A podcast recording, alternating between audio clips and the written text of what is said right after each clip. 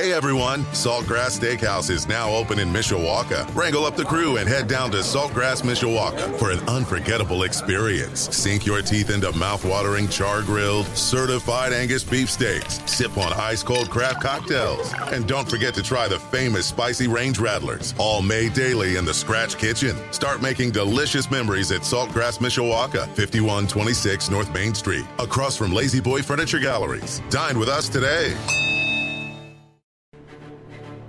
Live from our WSBT radio studios in downtown South Bend. Let's go! Come on!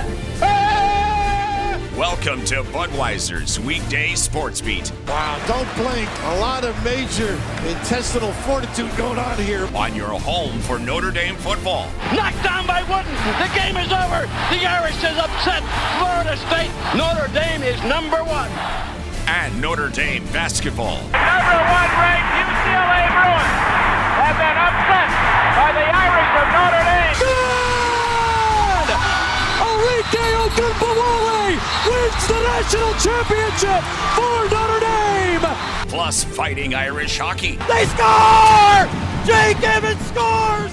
Notre Dame 3.7 seconds away from a spot in the national championship game. The NFL and Major League Baseball. Oh my gracious! How about that? Sports Radio 960 WSBT, WSBTRadio.com, the free WSBT radio app. Big time onions! Now, here's your host, seven time Associated Press Broadcasting Award winner, Darren Pritchett.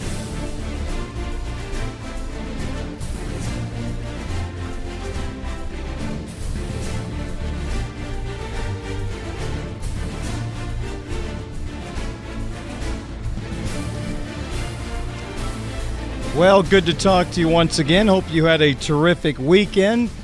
Welcome back to the program as we start a brand new week on 960 AM WSBT, a live stream available at WSBTradio.com and on the free WSBT radio app. Also, we have a live video stream rolling right now on the Twitch app, which is a free download. Just search Sports Radio 960 WSBT. Nine minutes after 5 o'clock on this Monday. Thank you so much for joining me. I hope my voice is sounding a little stronger today than last week when it was awfully rough. Very thankful there were some fill ins. To call Notre Dame hockey Friday and Saturday, I probably would not have a voice at this particular time, but Plan on being back in the booth this Friday and Sunday as the Irish will have their home openers in the regular season against Northern Michigan. But for Notre Dame football, it's now a three game winning streak. Since losing to Marshall at Notre Dame Stadium, the Fighting Irish defeated then 16th ranked BYU 28 20 in Las Vegas Saturday night. So, what do we take away from the win? Are we more excited about this team now than we were going into that particular ball game? I'll offer my thoughts on the win over the next two hours here on WSBT Radio. Seven o'clock tonight, we have Caveman Corner. Seven thirty, Westwood One's coverage of the National Football League. A little Monday Night Football tonight in the AFC West. The Las Vegas Raiders. They're going to be visiting the Kansas City Chiefs, and that particular game will be front and center in our We Going to Sizzler sports wagering segment at the end of the program here on WSBT Radio.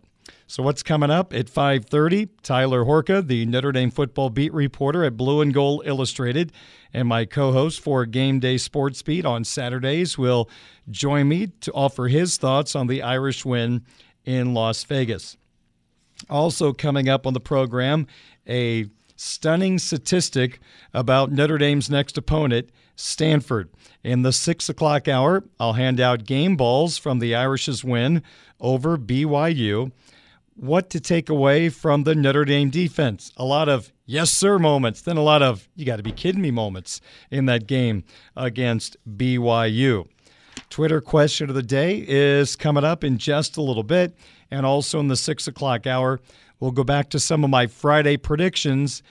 Did this game pan out the way I laid it out on Friday? We'll review those thoughts coming up in the six o'clock hour with that sports wagering segment to wrap up the program here on Sports Radio 960 WSBT. The first pitch, and the first pitch of the night. And we are ready for the first pitch. Into the windup in his first offering. Just a bit outside. He tried the corner and missed.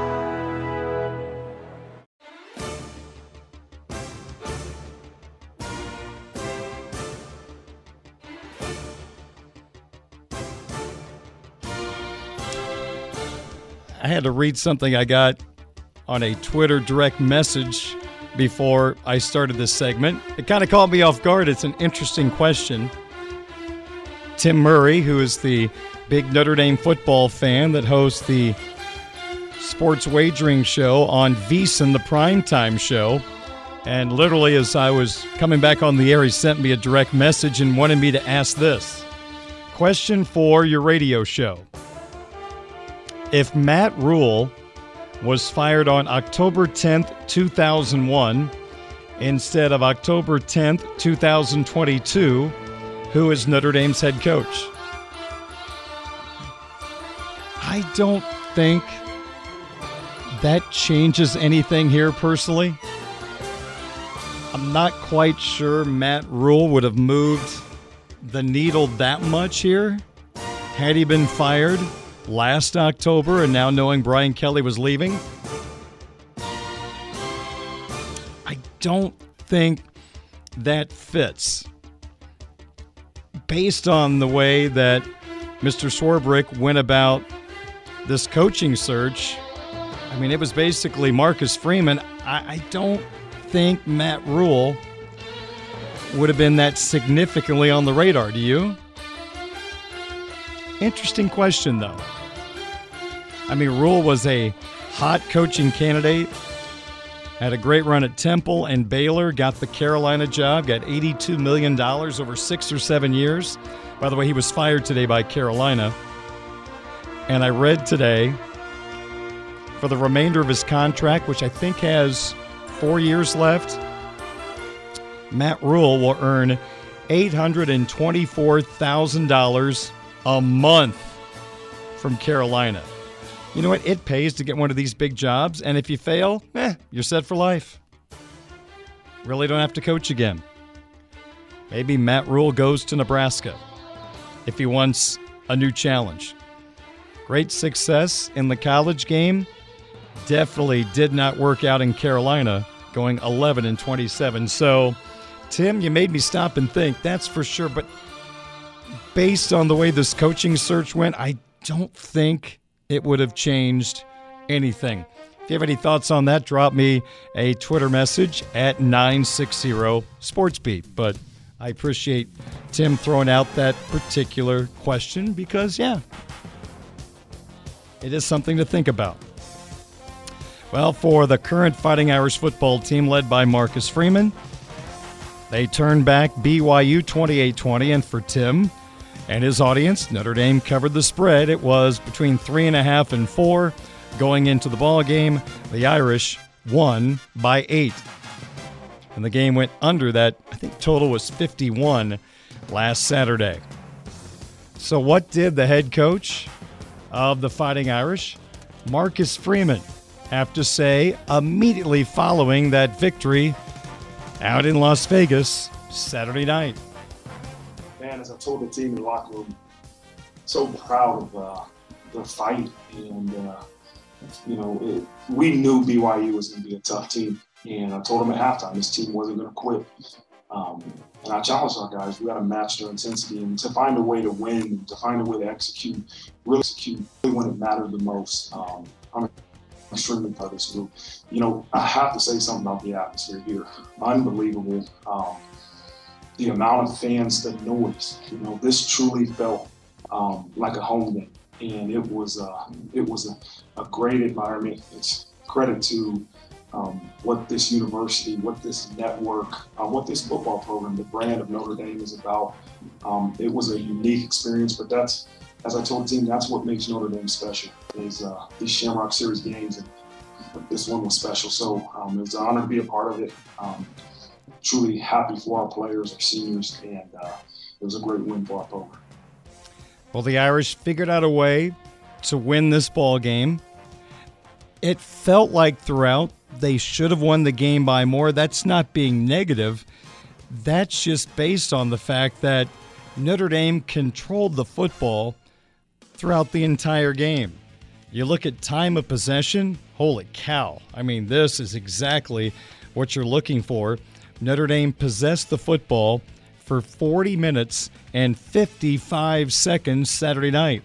BYU had the football for 19 minutes and 5 seconds. It is fair to say BYU took more advantage of their time, more points per minute than the Fighting Irish did. 19 minutes of possession they put up 20 points. The Irish needed 40 and a half minutes to put up their 28 points. Total yards 496 Notre Dame, 276 for BYU. The game was a whole lot closer than it should have been because this kind of feels like it's becoming a trend that the defense just has a couple of breakdowns and man, did the opposition take advantage almost, I think it's fair to say, and you might argue, but my point of view, those BYU touchdowns late in the third and early in the fourth shouldn't have happened.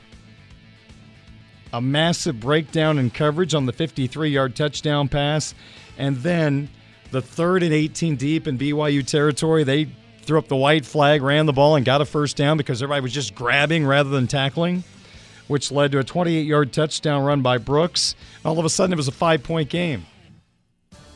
There's just those moments, the defense, you're cheering like, man, this group can be so dominant. And it's like, what in the world? What happened to that defense we were just watching a moment ago? Strange game. Felt like they won by more than that. And there was a moment where it could have went the other way, but the Irish defense, that fourth and one stand in Notre Dame territory, up by five, really saved the day.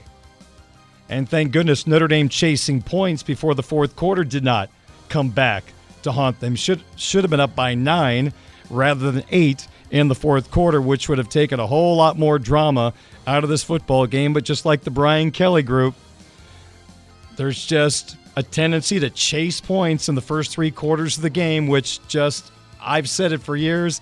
I don't get it. It cost Notre Dame the Hurricane game down in Clemson. Game should have been in overtime. Instead, they went for two twice and failed twice and lost by two points. Kick the extra point when you have a chance. Worry about chasing points later. I don't get everybody following this magical book that never seems to work. Kick the extra point, you're up nine. There's no drama. We've got our feet kicked up in our recliners at home, just watching, just waiting to see if Notre Dame's going to win by nine or one or six, whatever the case may be. But there was a lot more drama than there needed to be because we had to chase points before the fourth quarter. It worked out 28 20, the final score. But here's the good news Drew Pyne continues to play outstanding football at the quarterback position. And it makes you wonder what people were looking at in fall camp. That is second guessing, that's not first guessing.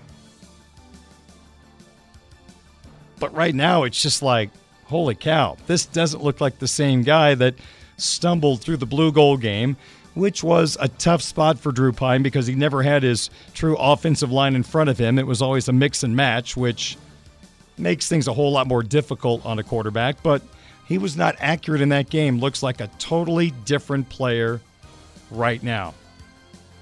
Against BYU, Drew Pyne, 22 of 28, 262 yards, three touchdowns, and an interception if the season ended today, which of course it doesn't, and this is still a pretty small sample size for a season, but Drew Pyne, his current passer rating of 167.32 and completion percentage, 72.5, would both be single season Notre Dame records. Yep, better than even Brady Quinn two decades ago. Now, Brady was a full season. This is three ball games and some mop up work against Marshall. But it catches your attention at this time. The Irish, with those 496 yards of total offense, led by Pyne, 6.8 yards per play in the ball game. 73 plays for Notre Dame. BYU had 46. Head coach Marcus Freeman on his quarterback Drew Pyne, who has been ready for every challenge so far as the team's starting quarterback. He's an ultimate competitor. That's the one thing that makes him special. It's um, he competes, he prepares the right way, and, and you know, I, I, look at, I think about that first half of the Cal game, really, maybe a little bit more in the first quarter, and, and, it wasn't a lack of confidence, but it was a lack of execution, and that really messes with your confidence, right? And, and Drew Pyne is is always ready to go, you know. And now what you're seeing is the execution starting to be there, so the confidence is continuing to rise. And so I just keep challenging him continue to be the standard in terms of how we prepare, you know, because he is, and uh, he'll continue to get better and better. Boy, that disastrous first quarter and a half for Drew Pyne against California almost seems like a lifetime ago now, considering how he's looked since. I remember sitting in the press box in the Cal game and tweeting out Steve Angeli's warming up on the sideline. Now, I'm not sure how serious Notre Dame was and possibly going to Angeli. I'm guessing it probably was not likely. But just think back for a couple of moments the way Pyne just looked out of sorts. The first pass of the game, there was a receiver four yards near him and he threw it at his feet, fumbling the football, mishandling the football. It kind of looked like an eighth grader playing varsity. And then, coincidence or not, the choice words from offensive coordinator Tommy Rees over the phone to his quarterback and Marcus Freeman also being stern with Drew Pyne. I don't know, coincidence or not, but he definitely settled in and just started taking care of business, and he continues to expand his passing ability with each following game. Now, half of his targets went to Michael Mayer in this game, and why not? For some reason, BYU decided apparently was not that important to keep track of number 87, who torched them for 11 catches in the ball game for 118 yards and two touchdowns. Meyer, or Michael Mayer, excuse me, I sound like Jason Garrett now. Michael Mayer in the ball game targeted 15 times out of the 28 pass attempts by Pyne, and again 15 of those targets, 11 receptions for Mayer. So Marcus Freeman was asked today is there anything about Drew Pyne that is surprising him right now? You know, I think it's it's he's starting to make some plays where he's improvising a little bit. You know, I know the one he's falling down, he throws the ball to Audric, and we kind of were like, "Oh, okay." You know, that's one that we thought he's probably going to take a sack. Um, but that comes with confidence. And, you know, I think when you start making the right decisions, you take care of the football. Now you're seeing them start to make plays, and and you know what you're also seeing is some receivers and a tight end make them look really good. You know, and, and he'll get credit for that. But that, that catch that Jayden Thomas made for a touchdown was a heck of a catch. And uh, I've always said it, man. Quarterbacks will, will get praise and, and take blame for, for maybe certain areas that they don't have to. But, um, you know, it's good to see some guys making him look good and, and him making some plays. I don't think Marcus meant that the way it sounded, that the players were making Pyne look good. I mean, the receivers made some really good plays. Uh, the Thomas catch, the one handed catch near the goal line, was fantastic. So, sure, the receiver made the play on kind of a 50 50 ball. But, yeah, I'm, I think kind of scrub what Marcus said there at the end. Kind of made it sound like that the receivers made Pyne.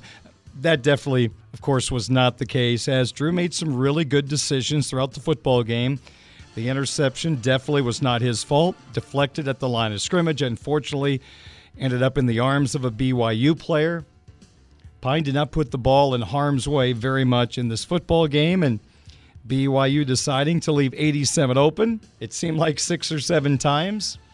Hey, that's going to make things a whole lot easier on this Fighting Irish offense. I will say this, personally speaking, his accuracy and not putting the ball in some tough spots in harm's way were my biggest concerns when Pyne took over as starting quarterback. And right now, he has thrown a very accurate football and he has not put the ball in harm's way. Again, that wasn't his fault on the pick, that's just circumstance. So Drew Pyne has surprised me by the way he has executed on those two things that I had concerns about based on his past history. We're moving in a good direction with this offense. The offensive line continues to get better and better. And that's one thing I thought was reality from the North Carolina game. That this offensive line continues to gel, continues to get to the second level, opening up some really good avenues for a talented running back room. And that running game did not disappoint again. I predicted 198 rushing yards against BYU for the Irish. How about 45 carries, 234 yards at 5.2 yards per carry? Their lost yardage in the game, only four yards. That means BYU was not getting into the backfield. They were not breaking through that Irish offensive line. That is an extremely promising development. And this has been getting better and better each week. And if you can run the football like this, I think there are some good possibilities ahead. USC has had their issues stopping the run. So if you're thinking ahead, how do you compete with USC, who's undefeated, top 10 team? Stanford ran all over USC in week two. Now, hey, can USC get a whole lot better from week two until they play the Irish at the end of the year? Of course. But this is a really good development, and the identity of the offense continues to grow as the offensive line grows. Really good news. Good opportunities in the run game and the passing game against BYU. And in my advantage game on Friday, I had Notre Dame with the advantage in both of those scenarios, and that played out. And speaking of the offensive line, interesting question was asked today. Has the offensive line been helped by Drew Pyne being the quarterback who has more experience in this offense? He can help set the offensive lineup with changes, some checks. Probably can communicate things a little better with his experience in this offense. Is Pyne being the quarterback helping this Irish offensive line? Here's Marcus Freeman. Yeah, um, it coincides. You know, I don't know if Drew Pyne's not the quarterback. Our offensive line is just getting better. One, you know, and, and that's over the course of five games, and that you, you, you see a group that's just getting better and better and better, and five guys are just gelling and, and really communicating and executing at a high level. You know, Drew's doing a great job of, of getting us into the right protections, but that's an area we, we got to continue to grow at. You know, that's the number one thing we had as an emphasis this game is make sure we are in the, the correct protection to protect yourself. You know, protect the offense, but protect yourself. And so um, it's an area we'll continue to get better at, but they're they're all continuing to have some cohesiveness and, and be on one accord, and, and it's showing with the the execution.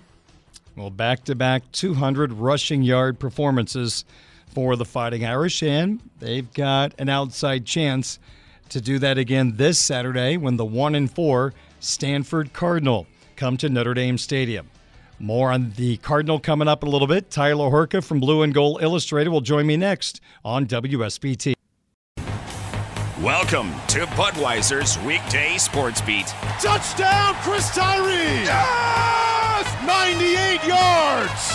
On Sports Radio 960 WSBT. Wide open, touchdown Notre Dame! Lorenzo Styles. Here's your host, Darren Pritchett.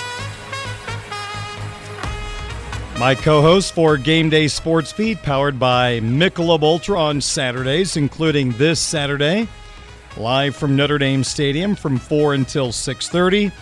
is Tyler Horka, the Notre Dame football beat reporter at Blue and Gold Illustrated, blueandgold.com. He also joins me every Monday at this time to recap the most recent Notre Dame football contest, which was a 28 20 win over BYU in Las Vegas on Saturday night. So, Tyler, a lot of good things to talk about from this game, and then kind of those head scratching moments for the defense once again. Just offer your perspective on how much your opinion of Drew Pyne has changed from when he was stumbling along in the first few drives against California in his first start of his career with the Irish to a quarterback that right now is on pace to set the Notre Dame single season record for completion percentage and passing rating? I'll preface this with, and I, I think the listeners out there know, I've always been pretty high on Drew Pyne for just what he is. I think he's a guy that can come into a situation like this and provide a lot of moxie. I know a lot of people who are watching from afar, and, and even people who cover the program every day, like we do, are saying, man, this guy just has something that is clicking with Notre Dame and it's leading Notre Dame to victories. We've all seen that. But even when he went out there against Cal and threw the ball in the dirt to Lorenzo Styles, threw a ball in the dirt to Michael Mayer, and missed Michael Mayer on a really skinny post over the middle of the field that every quarterback in college football should hit. At that moment in time, I was even thinking to myself, well, you know, as much as much moxie as he has and stuff, if he can't make these throws, he's not going to work out at Notre Dame. And I know it was a very small sample size. It was one quarter worth of football. He lost a, a fumble in that quarter as well, but it wasn't going well. And I mean, I mean, people were clamoring for true freshman Steve Angeli. It, it got to that point. It was on the message board at blueandgold.com. I probably even thought it. I was like, man, they're going to lose this thing if they don't. If, if he doesn't play better, if they don't make a change. Well, guess what? He made he started playing better, and it changed the Notre Dame offense. And here we are three games later, and we're we're saying a lot of really great things about Drew Pyne. He's three and zero oh as a starter, eight touchdowns, one interception. You mentioned the completion percentage, which is over seventy percent. He's doing a lot of really fantastic things. So, did I think it was going to be he was going to be able to do this? Probably not. But I've always thought that he had a little bit of this in him. So I don't think my opinion on him has changed. But I can tell you for a fact that we've got thousands of subscribers at blueandgold.com, and their opinions have changed because I think a majority of them thought that, hey, this is a guy that lost the starting quarterback battle to Tyler Buchner, which was asked in Marcus Freeman's press conference today. He has Drew Pyne has played so well that the whole hindsight thing has come up where a reporter felt the need to ask, hey, did you guys make the wrong decision in naming Tyler Buchner the starter over Drew Pyne? That's an entirely different conversation, and if you want to have it, we can, but – to wrap all of that up, Drew Pyne is, playing that well to where people are saying, "Hey, this guy should have been the dude from day one."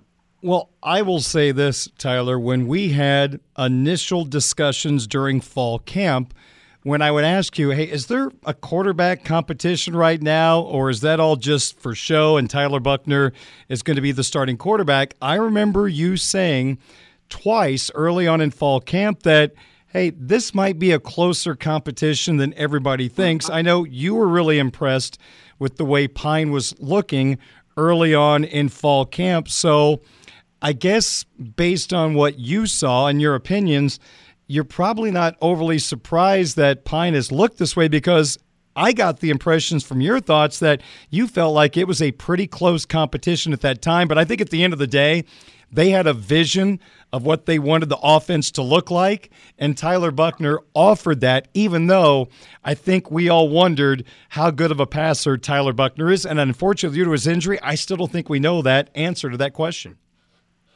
No, we don't know that answer, and that's why it's unfair to say to use what Drew Pyne has done in the last three games and say that he should have been the guy from day one. We did see Tyler Buchner for two games, but I don't know. I something was off about that Notre Dame offense. That offense, the offensive line was playing terrible. They couldn't run the ball, so that obviously hurts the quarterback. And no doubt. I think they were just in a little bit of a rut early with Tyler Buchner, and I think it's a little unfair to pin all of that on him. He did miss some deep balls down the field, but you know he had that pass to Braden Lenzy. I, I can't really get that one out of my mind against Ohio State. I'm I'm sitting here saying if you can make that throw over and over and do the things that you can do with your legs, then that's exactly you mentioned a vision. That's exactly what Notre Dame envisioned when they named Tyler Buchner the starter. But then he goes out there against Marshall, and, and it just wasn't there. So, are we? If, if he never injures his shoulder, are we sitting here today on October 10th talking about Tyler Buchner as the starting quarterback for Notre Dame? We could be.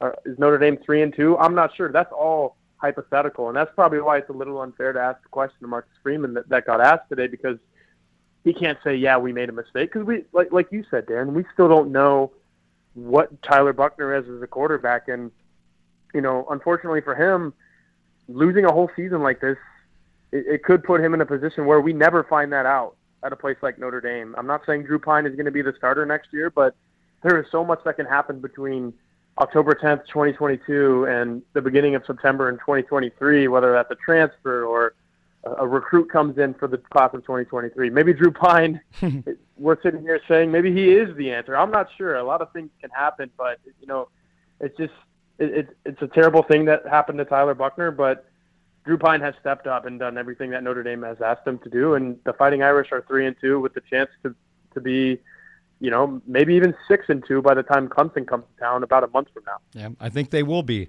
six and two. Tyler Horka is my guest, the beat reporter for Notre Dame football at Blue and Gold Illustrated. Check out his work at blueandgold.com.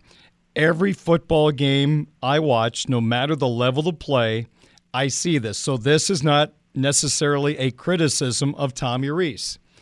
But how many times do you turn on a football game it is fourth and one, third and one, and a team is in the shotgun. And we also see situations where you never have the quarterback under center in those spots, which seems like the likely thing to do because it brings the sneak into play. It brings that running back going downhill, getting the football. He's got some momentum, started going into that pile of players.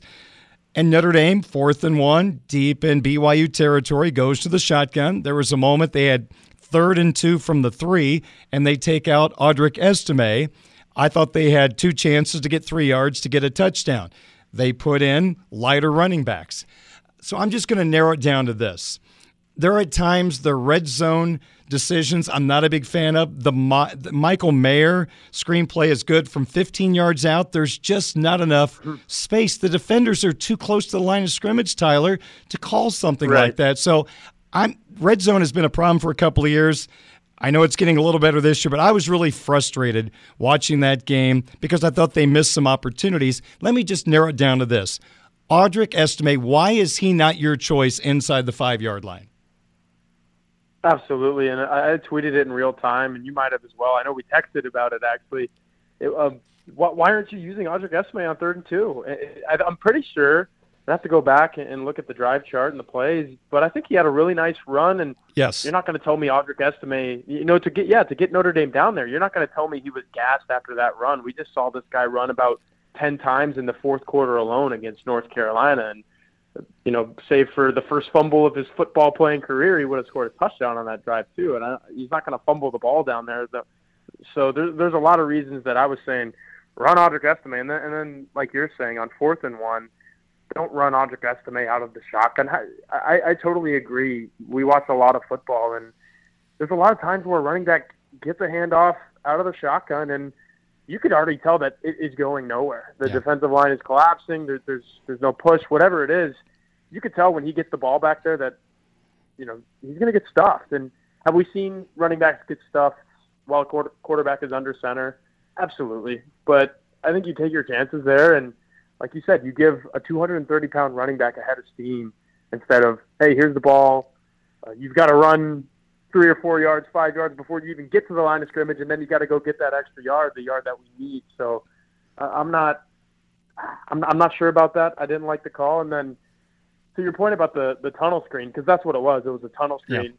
What what is the point of a tunnel, right? It's it's to get from one uh, point to another, usually a pretty long distance, and to pop out on the other side when you're inside, I don't know where Notre Dame was. Were they on the two yard line? Yeah, it was inside the two. I mean, that is not a very long distance to get to. So what what kind of tunnel are you trying to create there? I don't think a tunnel was necessary. So I was very I, will use the word flabbergasted by the tunnel screen. I, I love tunnel screens. Use them at the 50 yard line though to pick up 20 yards and, and get a drive going. Don't use them in goal situation. I know the thought process is this guy is unstoppable, get the ball in his hands. Okay, yeah, he did his job. He caught the ball. But after that, I mean, if there are three defensive backs, maybe even a linebacker was in on that, they're going to come crashing down, and they did. Even Michael Mayer is not going to, you know, carry four guys into the end zone. So it was very perplexing. I was flabbergasted. I mean, Notre Dame is talking about a big time win by multiple scores if they don't have to kick a field goal of 20 yards, a field goal of 26 yards. They, they turn the ball over on downs inside the 10 yard line as well. It was, you score two touchdowns there, you know, or maybe even one, and you're not sweating out the game. Need a fourth and one stop there late in the, you know, with four minutes left. So red zone offense, absolutely an issue with Notre Dame right now for sure. And another factor, they were chasing points in the third quarter. They should have been up nine in the fourth quarter where you're not sweating. Instead, they went for two, missed, and you're only up eight, and the game was still alive at that particular time. I hope someone burns that two point conversion book because it, it causes more headaches than I think benefits a lot of football teams. But here's the good news, Tyler. Amongst all that red zone talk, man, the offensive line continues to get better and better. We both felt like that was going to be reality from the Carolina game. That wasn't a mirage. And that group took another huge step forward, which is so promising considering some of the opponents they have coming up. Yeah, absolutely. You know who had his best game of the year by Pro Football Focus's measures and just by my eye test as well was Blake Fisher, Good. The, sophomore right tackle, and that that's huge for Notre Dame because they went through four games and they were saying, "Oh no, why, why is this guy not playing?" Well, I've written multiple times at blueandgold.com. I was like, "Well, he started half a dozen games in his college football career. Let's cut this guy some slack." I think you saw a little bit of a comfortability factor with him, which is huge. Jarrett Patterson has settled in at left guard. I think the more that we don't talk about Josh Lugg, the better, because I don't know if he's one of the flashier offensive linemen that's going to make, you know, those sexy blocks that you see like a guy like hmm. Joe Alt make or or maybe even Blake Fisher. He, that's not Josh Lugg's game. So the less we're talking about him, the better, because that means he's doing his job. And you know who else fits into that category is Zeke Correll.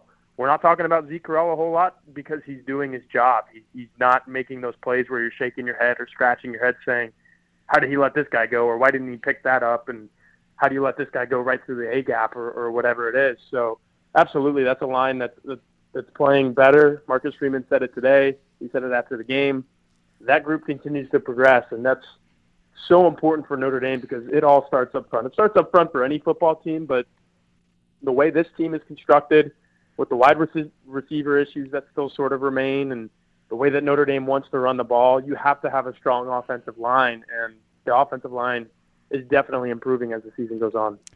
So help me and help Irish fans try to figure out how good the Irish defense is because, Tyler, there are points of games where you're like, this unit can be dominant. And they shut the door. Now, they didn't have many chances to play defense because the offense had the ball so much. But when you think about BYU only having the football for 19 minutes, they scored 20 points on what, 43 plays. So they were very efficient when they had the football, if you break down the numbers. But then there are breakdowns. The long touchdown pass, safety blitz. We've heard that before. Breakdown. There was the third down and 18, throw up the white flag running play by BYU deep in their own territory. They get the first down, and then a bad run fit. They get a 28 yard touchdown run later in the drive. So, as you talked about, this game could have been a 20, 25 point win. It's not all on the defense. There were moments where the defense, again, as we talked about on Saturday, they have those letdown moments. So, how do you assess how well the group played on Saturday? I would say that it's really impressive. Outside of Kody Epps going for, I think it was like five catches and 100 yards, BYU was another one of those teams that had a lot of guys. Mm-hmm. Like Puka Nacua Puka Nacua is a guy that was healthy. He was playing so many weapons that could beat you. And then at the end of a 60 minute football game, you're sitting there thinking, well, we really only got beat by that guy, and he didn't beat us because we got more points on the scoreboard than them at the end of the game. So it's so it's all good. I think Notre Dame has found a really good way of somehow doing that. Josh Downs catches a couple touchdowns at in the North Carolina game, but then you look up and he only has 36 Mhm. yards, and you say, okay, they did their job on that guy. He put up a couple touchdowns. Yeah, North Carolina was going to do that anyway. So the head scratching moments they have to cease. You you cannot let a team gain 20 yards on third and 18 from their own five when they're really Mm. just trying to give some some room for the punter. That's all they were trying to do. They ran a simple little outside stretch there to, to the right side, and somehow 20 yards later they're they're moving the chains and they eventually score a touchdown on that drive. That cannot happen. Those are the types of plays and drives that I guarantee you Marcus Freeman is up at night thinking about those. Al Golden should be up at night thinking about those. So the way I would contextualize this Notre Dame defense is they're pretty stout. They're pretty strong. They make a lot of really good plays. They get off the field a lot, but they just have to put it all together. And putting it all together is getting more than the gifted interception that Tariq Bracy was given on the very first play of the game. You know, that's that's a gift. I think Clarence Lewis has to make that interception. That would- that would have also been a gift. That's six points because he's in the end zone. He could have ran all the way back to South Bend from Las Vegas and caught that ball. So you have to capitalize on the takeaways. I, I guess it's only two, right? Because they only had the interception in that game, and I know there was a fourth down stop, but uh, correct me if I'm wrong, but that was the only true turnover that they, Yeah. they generated. And the safety too. We'll throw that in there. The safe, the safety, yeah, the, exactly. So, so there are plays that that they're making. They just have to kind of put it all together, and no team is going to make every single play over the course of a 60-minute game. But like you said, BYU only had the ball for 20 minutes, so for them to be able to score on a 95-yard drive or whatever it was, you have to eliminate that because we've seen that time and time again. Ohio State did it, Marshall did it.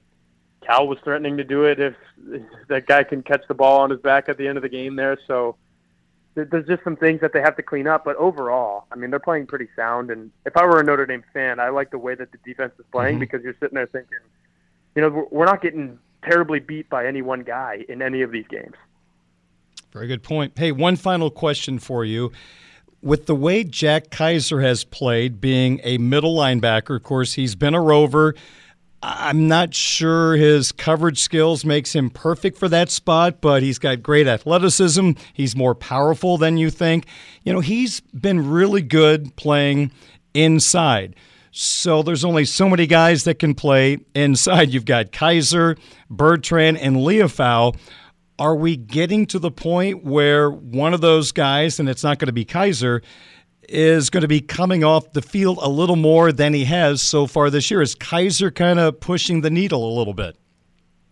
I think so, and, the guy that's been coming off a little bit more has been Bo Bauer, and that's a guy that I've been pretty high on. But Bo Bauer's snaps have considerably gone down, and, and like you said, there's I mean, there's really only one guy that's out there playing the middle linebacker position at any given time, and we've seen Kaiser rotate in there at that spot a lot. I was rewatching the game, and I really I think the reason why Notre Dame, you know, his natural position is rover because he's probably even better than Marist Liufau in this aspect better at crashing down on the line of scrimmage Mhm. and playing downhill. I think he's Notre Dame's best downhill linebacker, and like you said, that a lot of that is because of the athleticism.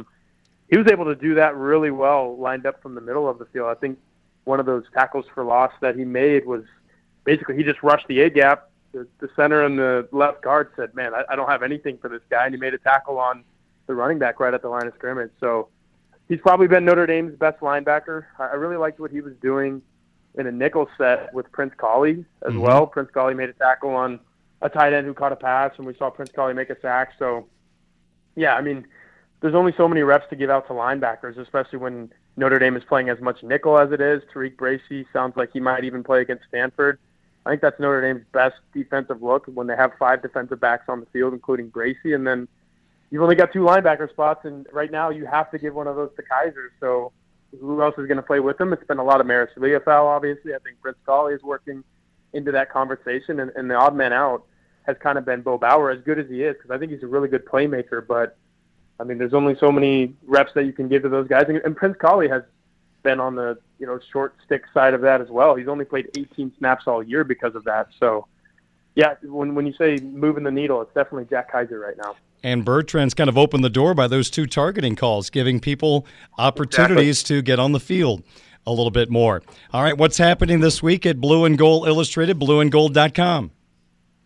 Well, I mentioned Prince Kollie, and I'm working on a story where I try to analyze. I, I try to pick one thing from from every game and kind of go in deep on it. And Prince Kollie only played eight snaps. Well, I'm going back and, and looking at all of those eight snaps from an, an analytical perspective, and that'll be up on the site in the morning. Obviously, we have coverage from Marcus Freeman's press conference today, and then once Tuesday hits, we, we really try to dive in deep on the opponent. So we'll have a lot of Stanford stuff up tomorrow, and it's kind of crazy that after this weekend we'll be at the halfway point of the season, but it seems to always fly by. And BlueAndGold.com is the the place to spend the Notre Dame football season. There's nobody covering Notre Dame athletics and especially Notre Dame football like we do. Tyler, good to be with you as always. I appreciate your analysis, and we will talk to you at Notre Dame Stadium on Saturday when Game Day Sports Beat is on the air from four to six thirty. Yep, see you there. It's supposed to be a little chillier than it is today, so I'm gonna try to soak that in the rest of the afternoon. Sounds good. We'll talk to you then.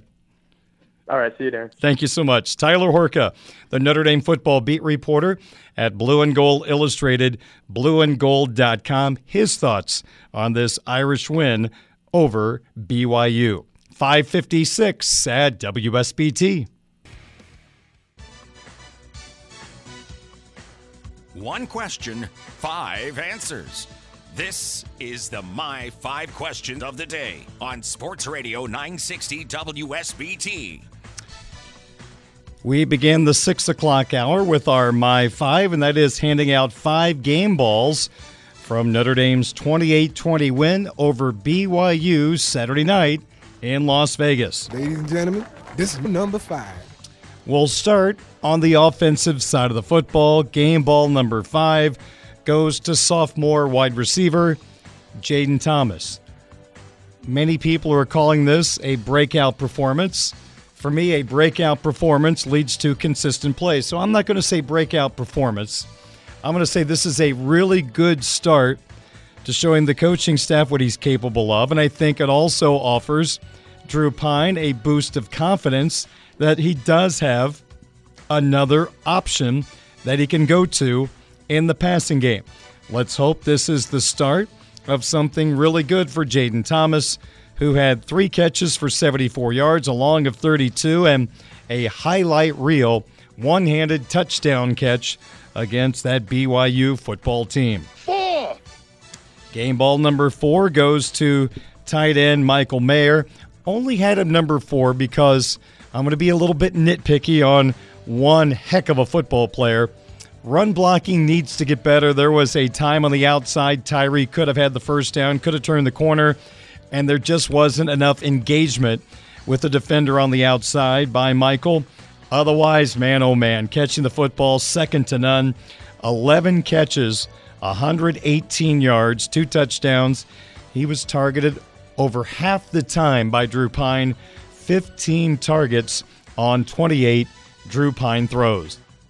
Okay, okay. Uh, number three. Coming in at number three, based on really one outstanding play, defensive tackle Jason Ademilola. Irish up five, BYU driving in the fourth quarter, trying to take the lead. Fourth and one from the Notre Dame 27.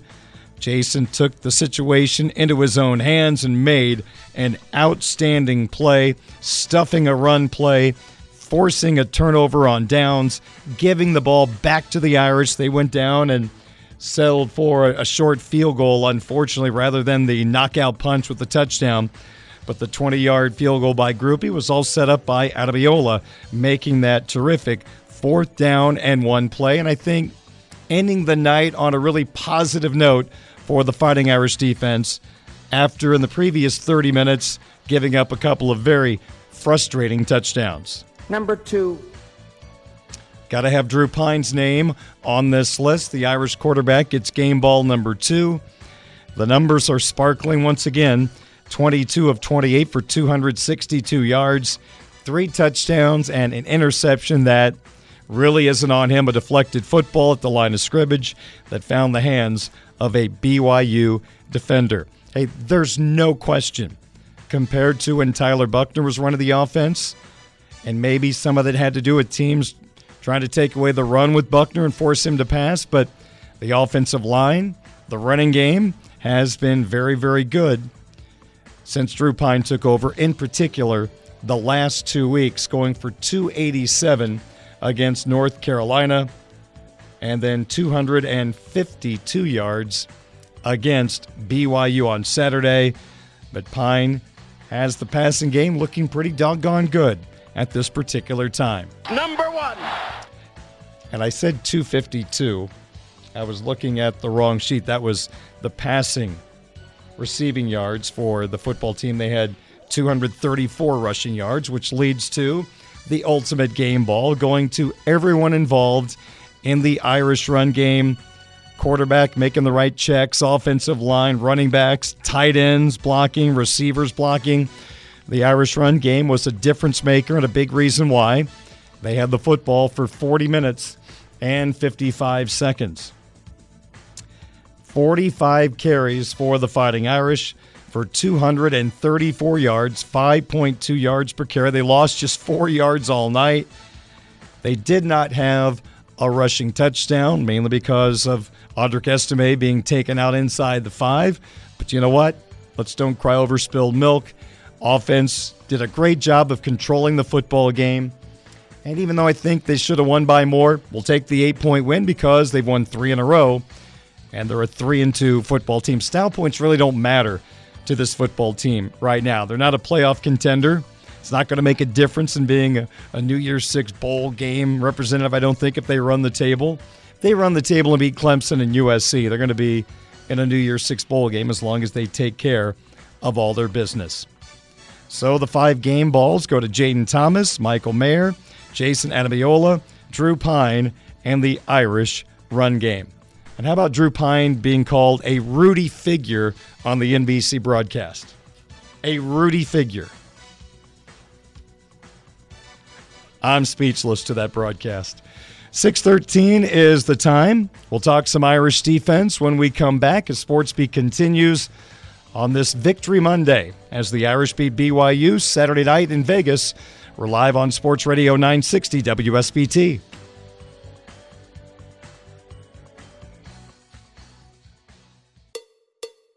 A Michiana tradition continues. Welcome to Budweiser's weekday sports beat on Sports Radio 960 WSBT. Sports Beat on WSBT Radio, brought to you by our title sponsor, Budweiser, the king of beers. Locally distributed by United Beverage Company of South Bend. Football fans, this Bud's for you. South Bend Orthopedics, team physicians for the University of Notre Dame since 1949. Pet Refuges, ABC Clinic, South Burnett Drive in South Bend, helping fight pet overpopulation. Tim Growl State Farm Insurance for surprisingly great rates that fit anyone's budget. Call Tim at 574 232 9981. Midland Engineering Company, beginning their second century of quality roofing experience. The Mishawaka Education Foundation, granting a better future. Barnaby's of Mishawaka and Granger, serving our community while serving Michiana's most favorite pizza since 1978. The Food Bank of Northern Indiana. Hunger is a story we can end. Find out how at feedindiana.org. Legacy Heating and Air, Cook family business, and by Four Winds Casinos. Your entertainment escape must be 21 years old. Please play responsibly. As the Irish look ahead to their next opponent, the Stanford Cardinal at Notre Dame Stadium this Saturday, 7:30 kickoff on WSBT Radio. A couple of notes for you, including this: that Stanford has not beaten an FBS opponent since October 2nd of 2021 when they stunned Oregon on the farm. Since that win on October 2nd, 2021, Stanford's only win was against FCS Colgate in week 1 of this year, 41 to 10. They have not beaten an FBS opponent in now over a year. Considering where David Shaw had this program a few years ago, that's really hard to believe. And really, Stanford should have ended that streak on Saturday on the farm against Pac 12 foe Oregon State. Oregon State playing with their backup quarterback. They trailed Stanford in the fourth quarter in the closing seconds, but with 13 seconds left, Oregon State completed a 56 yard pass that ended up being a touchdown. There were two defenders around the Oregon State receiver, but that Beaver receiver, well, that kind of rhymes. The Beaver receiver got away from both and found the end zone for a game winning touchdown, and Stanford stunned at home by Oregon State 28 to 27. So Stanford comes to South Bend, a really banged up football team from, I think, a mental standpoint. They just cannot get over the hump as they have not beaten an FBS school in a year, and they are a one in four football team this year with a four game losing streak. And they'll celebrate in South Bend as a 17 point underdog against this Notre Dame football team that has won three consecutive games and now have a record of three and two and feel like they've got some really good momentum working at this particular time. Well, the BYU offense only ran 46 plays on Saturday. As I mentioned a moment ago, they had the football for just 19 minutes and five seconds. The Irish did a great job of playing keep away from BYU. 46 plays for BYU, but they scored 20 points and had 276 yards. The Irish averaged 6.8 yards per play.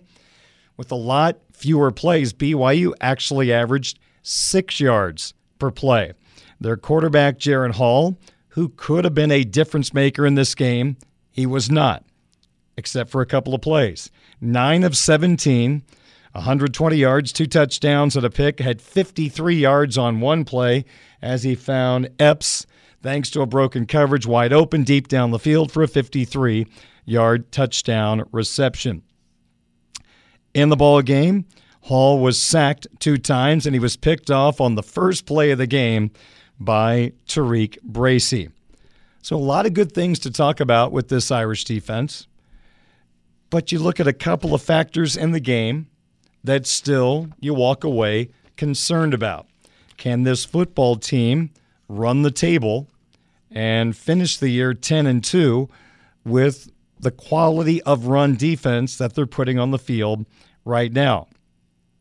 I spent last week offering you some insight on this BYU offense that against the two most difficult opponents on their schedule. Now, keep in mind they're both top 20 run defenses. I think Baylor was 16th, Oregon 20th. Both games, BYU averaged just 2.5 yards per carry. Utah State last week was the number 108 run defense in the country. They were giving up 4.7 yards per carry. BYU had just 3.7, and they were 60 yards under Utah State's run defense yardage average. Those are some pretty anemic numbers. So they faced the Fighting Irish, whose run defense was in the 60s going into that ball game against the Cougars. And BYU was able to run it 29 times for 156 yards, 5.4 yards per carry. They ran it better against Notre Dame than the number 108 run defense in the country, Utah State.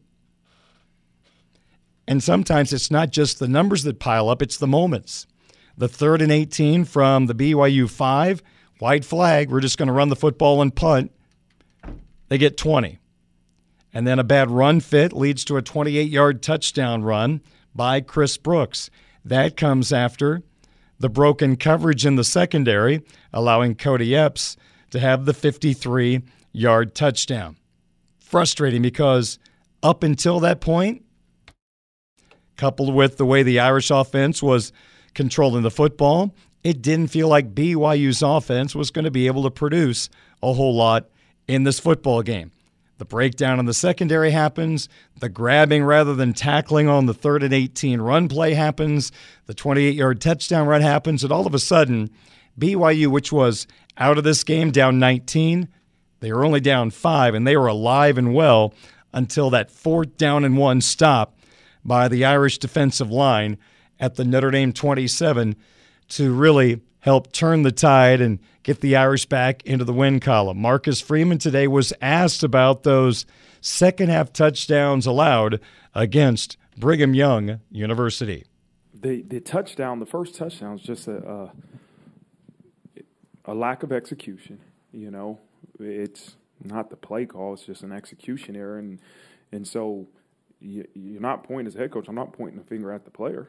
You're looking at the coaches and saying we didn't coach it well enough you know, and that's on us. And that we've called this call multiple. We, have called this defense multiple times, and and we didn't execute it. And uh, what happens when you don't execute versus a good team? goes for a 40, 50 yard touchdown, and, and that's what happened. And so um, there it is a, a, very fine line between executing and, and giving up a, a big play for a touchdown. The next series they score, you know, you got a team third and 18 and you don't convert, you don't stop them. It's a heartbreaker, you know, and, and we have to be better. You know, we can't. I mean, third and 18 and you're on defense and – that's something you have the utmost confidence in. You're in a really good position, and so that's where we got to be better. And then what happens over the course of that drive? They drive it, and, and it ends up being the fourth quarter, and we misfit the touchdown for another big play run. And so it all goes back to execution.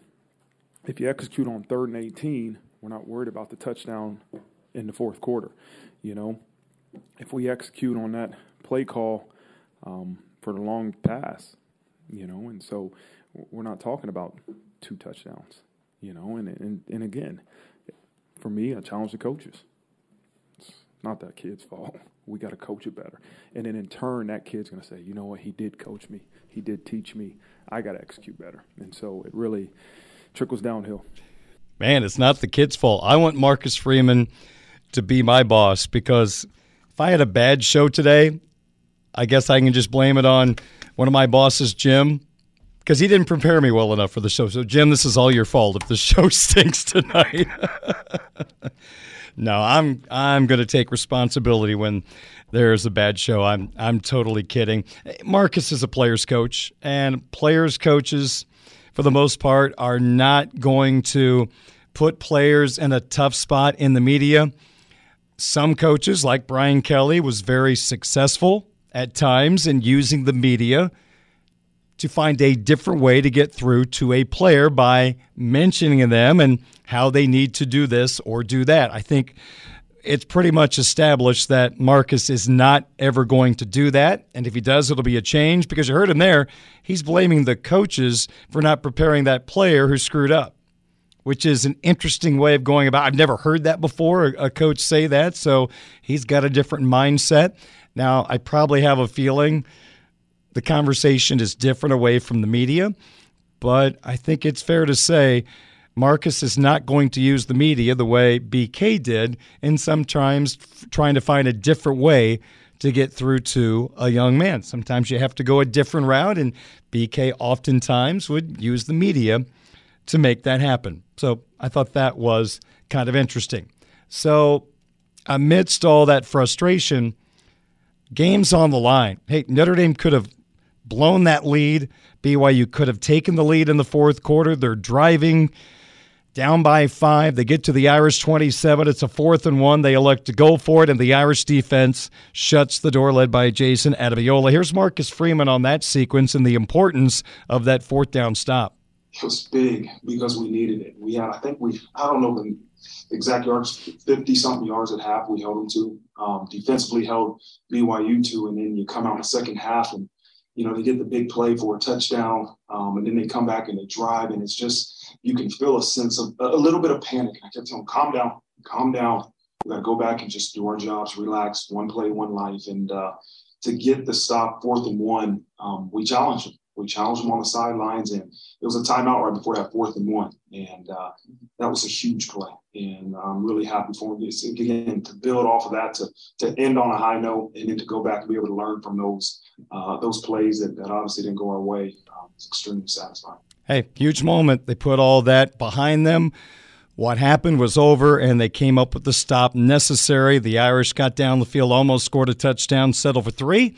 Bottom line, they got it done. They beat BYU by a final score of 28 to 20. The Irish sacked Jaren Hall a couple of times in the ball game. The rushing numbers are disappointing.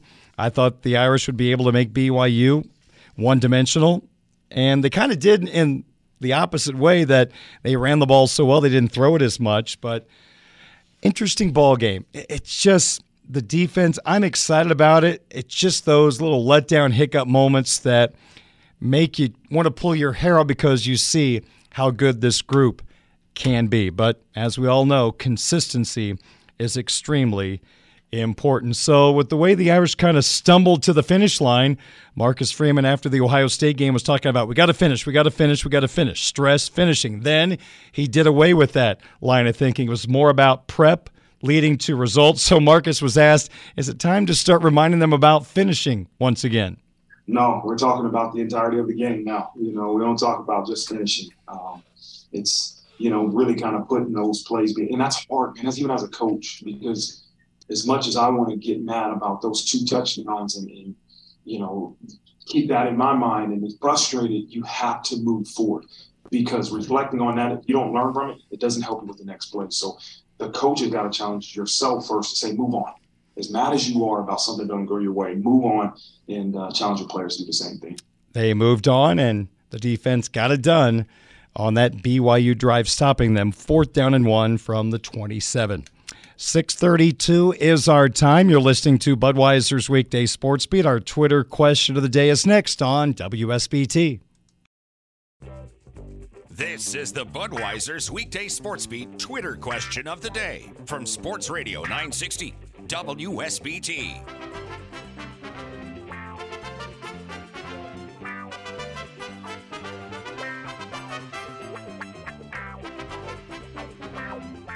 Welcome back to the program, 637 at WSBT. This is our Twitter question of the day. Darren Pritchett with you. Each weekday, we ask you a Twitter question on my Twitter account at 960 SportsBeat. And so let's review what we've had recently. Back on Friday's program, our normal outright winner wagering questions surrounding Notre Dame football. So, the question on Friday was what outright wagering combination will play out for Notre Dame against BYU? The Irish were a three and a half, four point favorite in Vegas against BYU. Choice number one Notre Dame wins outright, and also Notre Dame covers the spread. Choice number two Notre Dame wins, but BYU covers those three or four points. And choice number three an outright win by Brigham Young University. Here's how you voted. Third place in the voting Notre Dame wins, but BYU covers those three or four points. That got 7.7% of the vote. That was not the correct answer either. Second in the voting, BYU wins outright. That got 17.3% of the vote. That was not the correct answer either. A majority of the fans who voted, you were exactly right. Notre Dame wins, Notre Dame covers. That got 75% of the vote, and that was the right answer. The Irish won by eight, so not only they won outright, they covered the spread. So, job well done, everybody. Since the Marshall game, the Sports Beat followers are three for three on this Friday Twitter question of the day. Now, let's go to the question that was posted yesterday afternoon, and the voting will wrap up tomorrow afternoon. As Notre Dame football continues to progress, of these choices, what area of the team needs to take the biggest next step? Your three choices red zone offense, which covers play calling and personnel. Tyler Horka and I had a discussion about this in the five o'clock hour about being in the shotgun on fourth and one in the red zone, not having Audric Estime on the field on third down and two from the three. The tunnel screen to Mayer at the two yard line. So that goes into that option. Choice number two is tackling. And choice number three, the defensive lapses we talked about in the previous segment. So, of those three choices, what area of the football team needs to take the next big step?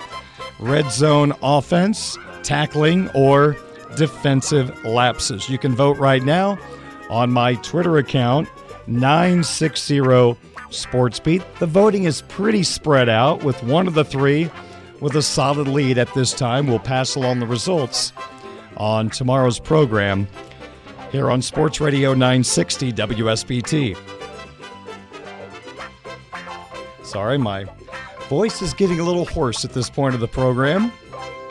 All right, 640 at WSBT. As I talked about a moment ago, the Stanford football team is just one and four. They've lost four in a row coming to South Bend. They've not had a lot of success against the Irish the last few years. One of the bright spots is their quarterback, Tanner McKee, who's completing 63% of his passes for 1,249 yards. So far this year has 10 touchdowns and five interceptions. He is not a factor to run the football, so you can eliminate that from something you might be worried about in this game. McKee is a pocket passer. He is not going to run. Bit of a statue in the pocket, so this is an opportunity for the pass rush to get home against Stanford on Saturday. EJ Smith, one of their top running backs, is out for the year due to injury. He was averaging 6.9 yards per carry. He is the son of legendary Cowboys running back and Pro Football Hall of Famer Emmitt Smith.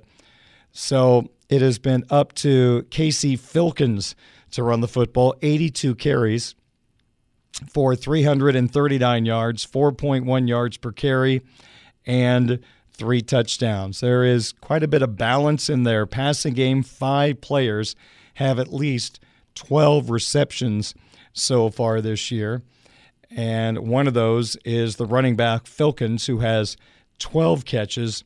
Maybe the top guy to watch out for is Mitchell, I'm sorry, Michael Wilson, who's averaging 20.7 yards per catch on 17 catches. Four of the 17 catches have resulted in a touchdown. All right, coming up next, we'll have our sports wagering segment as we wind down on this edition of Budweiser's Weekday Sports Beat. Don't forget Caveman Corner at 7 o'clock, and we have Monday Night Football at 7.30. The Las Vegas Raiders visiting the Kansas City Chiefs on Sports Radio 960 WSBT.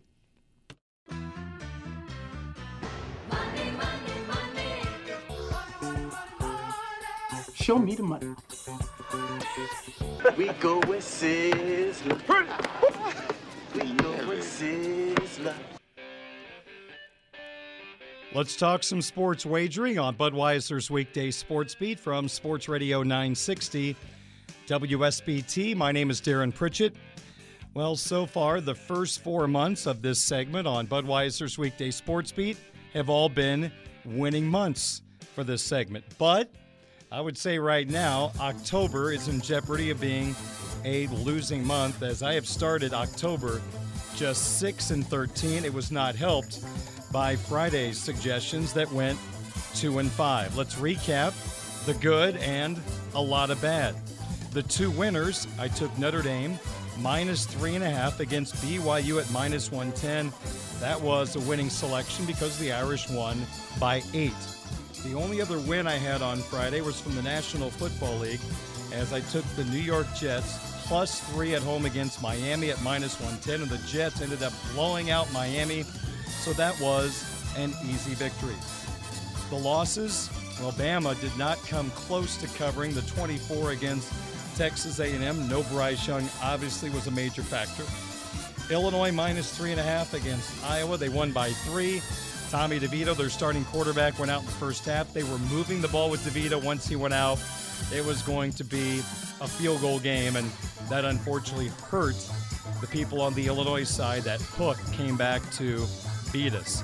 Also, I thought Florida would have a good chance to put it to Missouri in a fade moment after they almost beat Georgia, but Missouri kept it within seven. I had Florida minus ten and a half. The Jaguars really laid an egg against Houston down in Jacksonville. I had the Jags minus seven. Texans beat them outright, and I had the Bears under 17 and a half points. They scored 22, and that's how you have a two and five Friday.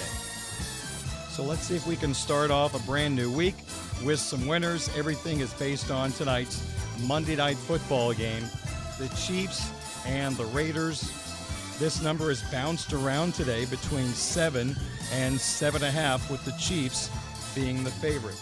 So we'll use the number I had this morning when I made the pick. I'm going with the Chiefs minus seven, but there's a lot of data that shows that's the wrong play.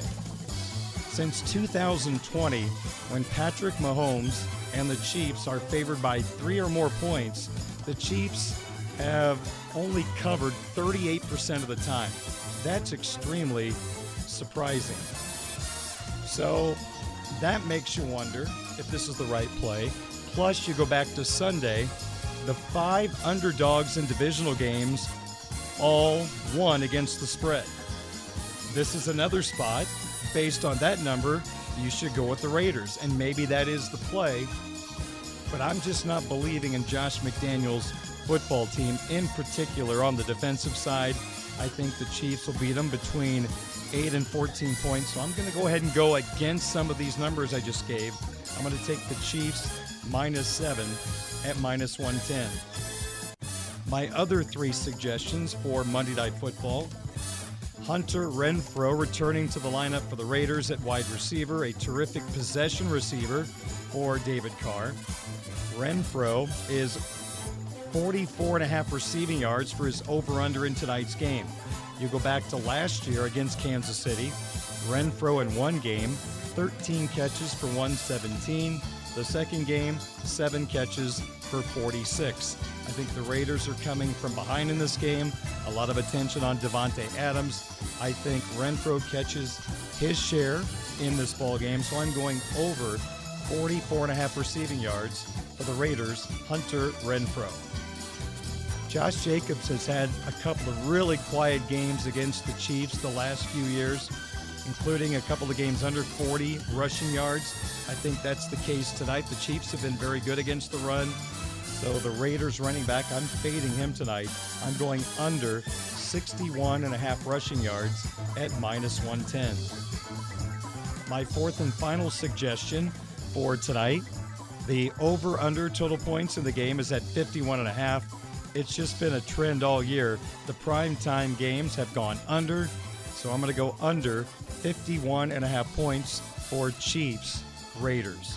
My underdog pick for tonight, Chiefs wide receiver Marquez Valdes-Scantling, an anytime touchdown at plus 195.